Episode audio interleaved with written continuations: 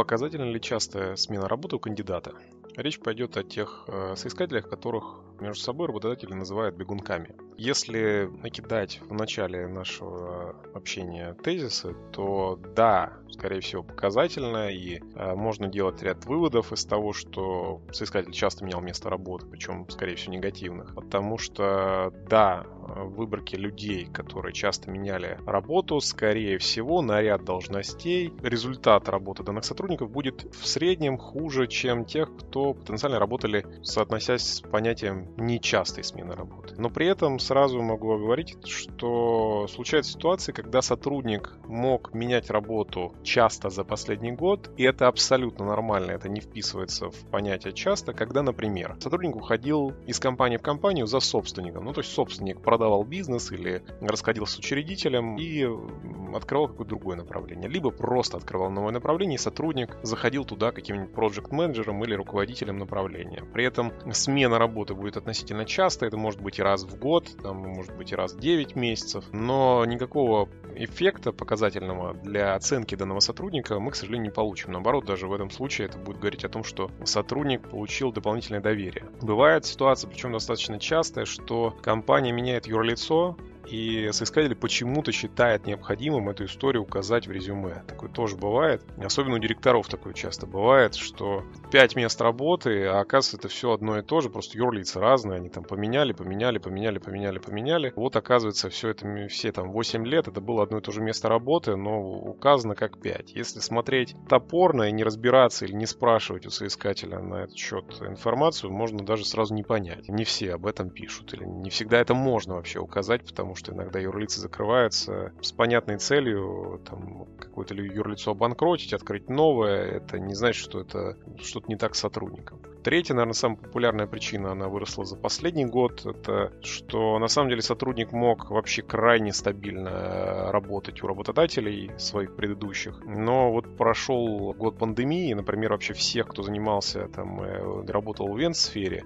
я думаю, что вы не увидите там э, очень хорошие истории про то, что человек невероятно здорово и потрясающе работал в одной компании, просто потому что там вообще выручки не было, им приходилось заниматься чем-то еще. И вообще ни разу не факт, что то, чем они занимались, их устраивало, они могли работать там по 2-3 по месяца, уходить. Поэтому, ну, это абсолютно нормальная лояльная причина, она не будет ну, с таким негативным подтекстом влиять на соискателя. При этом давайте разберем, что в целом частая смена работы, она сама по себе может быть не критичной. И надо разбирать эту частоту смены работы, исходя из должностей. То есть давайте разберем вообще, что такое часто для вас. То есть один раз в три года это часто, а раз в один год это часто, а раз в полгода это часто, а часто для кого? Ну, то есть, если, там, например, менеджер по продажам раз э, в год меняет место работы, при этом он работает в активных продажах, в этом нет вообще ничего зазорного или плохого, потому что средний цикл жизни менеджер по активным продажам в компаниях составляет около года. Просто потому что люди действительно выгорают, если внутри компании нет никакого роста или развития, а сотруднику оно нужно по какой-то причине, но все-таки мы же говорим про активные продажи, там достаточно амбициозные ребята,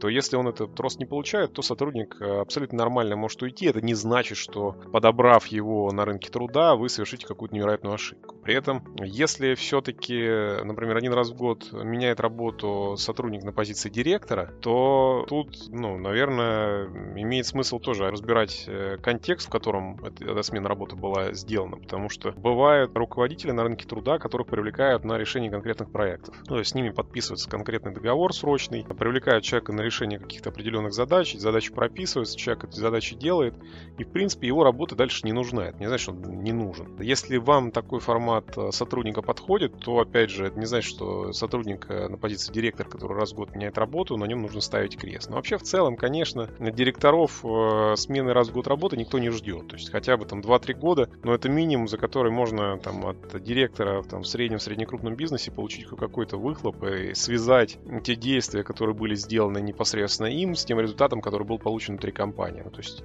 у директоров есть есть невероятная возможность достаточно долгое время изображать э, имитацию бурной деятельности.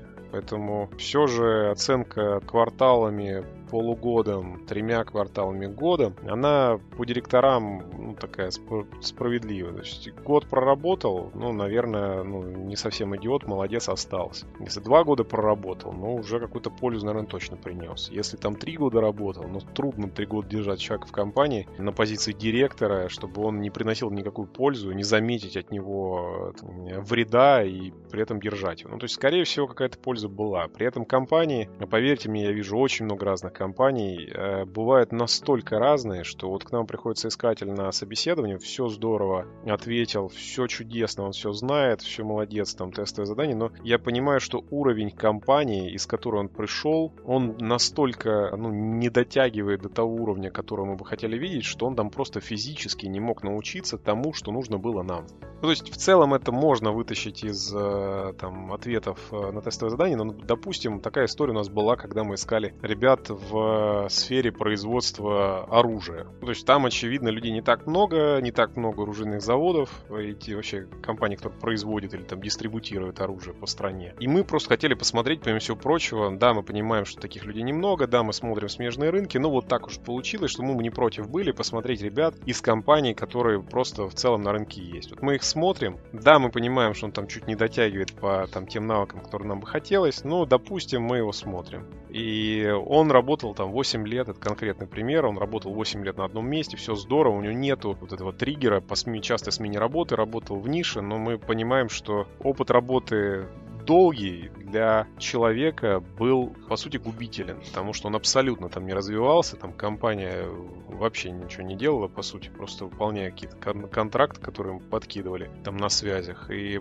продаж там не было, развития там не было, и вот этот долгий срок работы, ну, то есть, если утрировать опыт до просто количества времени, которое человек работал, то вроде как 8 лет это здорово. Но на самом деле это не всегда здорово, поэтому вот эта показательная обратная история с несменой работы работы. То есть, если человек не менял работу долгое время, то опять же нужно смотреть, что за компания. То есть, если эта компания, например, она ваш сегмент рынка труда, и вы понимаете, что в этой компании вообще никакого развития нет, это ребята с мышлением там 90-х, они там застряли, они сидят до сих пор на Excel-табличках, у них нет никакого развития ни продуктового, ни технологического, ни там систематизирования процессов, то, скорее всего, ну, опыт долгий работы такой компании будет максимально губителен. При этом на рынке есть компании, в которых даже проработав небольшое количество времени, человек мог получить, ну, относительно небольшое количество времени, человек мог получить необходимый заряд и понимание, например, системного ведения бизнеса. Ну, эти крупная, хорошая западная компания, куда человека, в принципе, достаточно тяжело ну, взять э, тупого, потому что там зарегламентирован процесс подбора. Поэтому, если там человек просто работал, да, уже хотя бы небольшой срок, то будет хороший показательный пример. При этом, например, как можно там,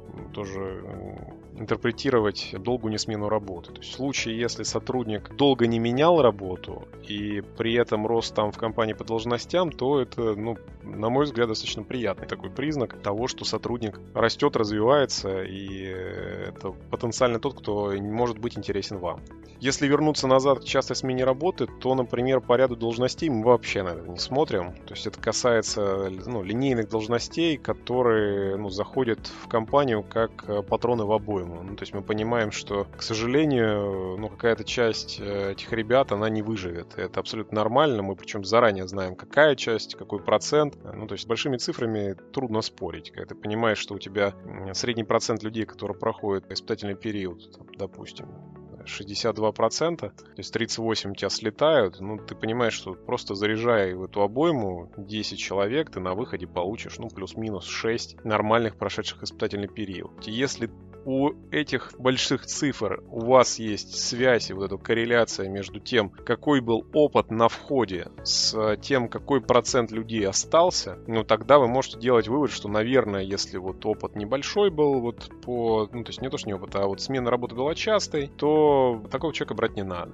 При этом, если смена была редкой, то такого человека брать, брать надо. Вот таких больших цифр на рынке труда я боюсь, что ни у кого нет. То есть их нет даже у нас, с учетом того, что мы провели там больше 8 места групповых собеседований. Мы в год подбираем сейчас уже больше 300 человек. Трудно даже из этого количества сделать вывод, на основании которого можно было бы сделать четкое суждение, что людей с частой сменой работы на работу брать нельзя. Нет. Я понимаю, что, например, одного из сильных сотрудников, который работает у меня сейчас, уже работает почти год, я взял э, на рынке труда, который поработал на последнем месте 5 месяцев, и мне его не рекомендовал брать сам собственник. Ну, потому что так уж получилось, что я этого собственника знал, это случайно было, это наш клиент. Я позвонил к нему за рекомендацией, потому что сотрудник был ключевой, и я понимаю, что ну, его не рекомендуют. Но у меня есть свое суждение, у меня есть своя статистика, я понимаю, что если там человек мог не получить то, что ему нужно для ощущения целостности и развития, то, возможно, он может получить это у меня. Поэтому давайте отвечаем на вопрос. Показательна ли частая смена работы у кандидата? Я бы сказал, что да, она показательна, но для того, чтобы оценить, э, насколько и вообще на что эта частота работы меняет, необходимо э, разбирать эту частоту смены в контексте должности, в контексте конкретного сотрудника и в контексте конкретных ситуаций смены работы данного кандидата.